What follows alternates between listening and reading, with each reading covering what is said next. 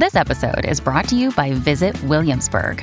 In Williamsburg, Virginia, there's never too much of a good thing. Whether you're a foodie, a golfer, a history buff, a shopaholic, an outdoor enthusiast, or a thrill seeker, you'll find what you came for here and more. So ask yourself, what is it you want? Discover Williamsburg and plan your trip at visitwilliamsburg.com. This episode is brought to you by Shopify.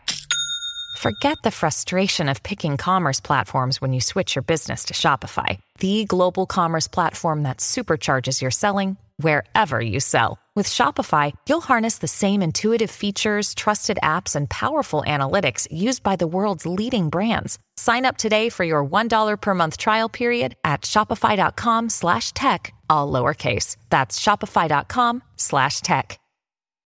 This is Optimal Living Daily, episode 2688. That busy, huh? What are you avoiding? By Len Massicotte of freetopursue.com.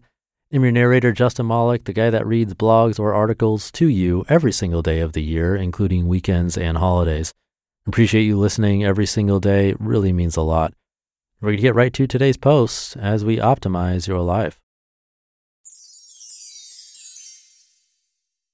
That busy, huh? What are you avoiding? By Len Massicotte of freetopursue.com. While attending a conference this past September, I found myself increasingly preoccupied with my trio of electronic devices. I was constantly checking my iPhone, working on my laptop or iPad, and seeking Wi Fi hotspots to ensure I could stay connected. I was downright manic about it. Funny how that always seems to happen when there's something I need to do that I desperately want to avoid. When used correctly, tech gadgets can add a great deal of quality to our lives. The convenience of being connected to cyberspace is irrefutable.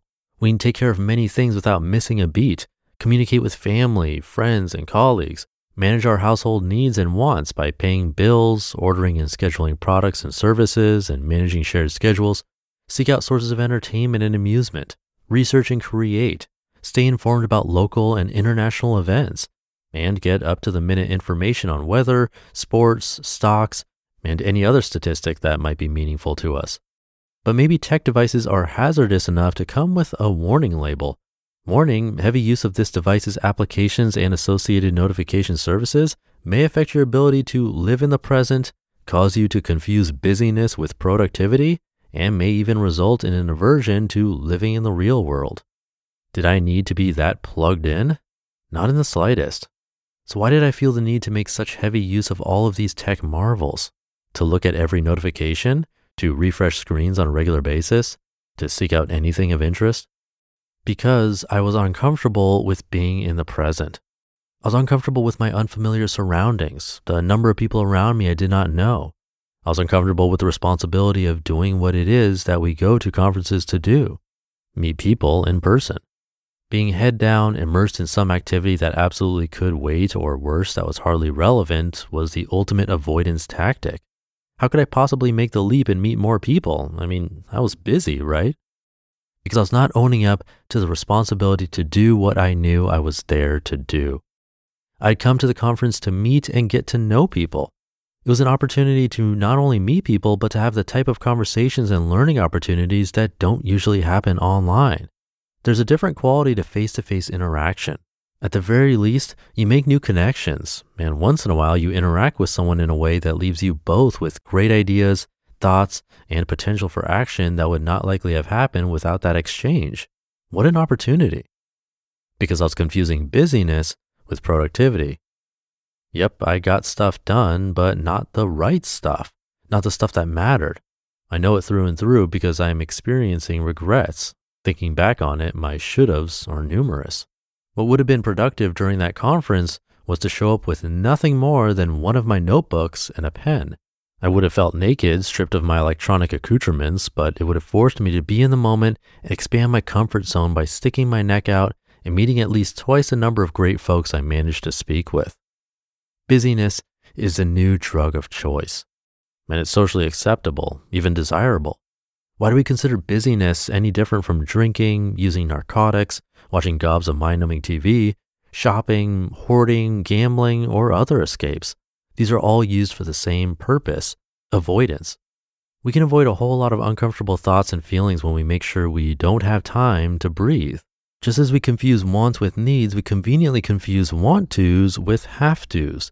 By perpetually inviting interruptions and tending to what is unnecessary busy work, we delude ourselves into believing that we don't have time to do what would make the biggest difference in our lives, that we don't have time to be responsible and take care of what matters most to us long term. It may feel better in the moment, but the long term consequences can be as devastating as those of any other type of addiction. How do you handle technology? Is it a salve, or do you put away the productivity gadgets on a regular basis when they seem to win over or take away from what's most important to you? You just listened to the post titled, That Busy, Huh? What are you avoiding? by Len Massicotte of freetopursue.com. Another day is here, and you're ready for it. What to wear? Check. Breakfast, lunch, and dinner? Check. Planning for what's next and how to save for it?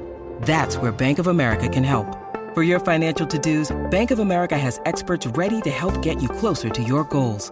Get started at one of our local financial centers or 24-7 in our mobile banking app. Find a location near you at bankofamerica.com slash talk to us. What would you like the power to do? Mobile banking requires downloading the app and is only available for select devices. Message and data rates may apply. Bank of America and a member FDIC.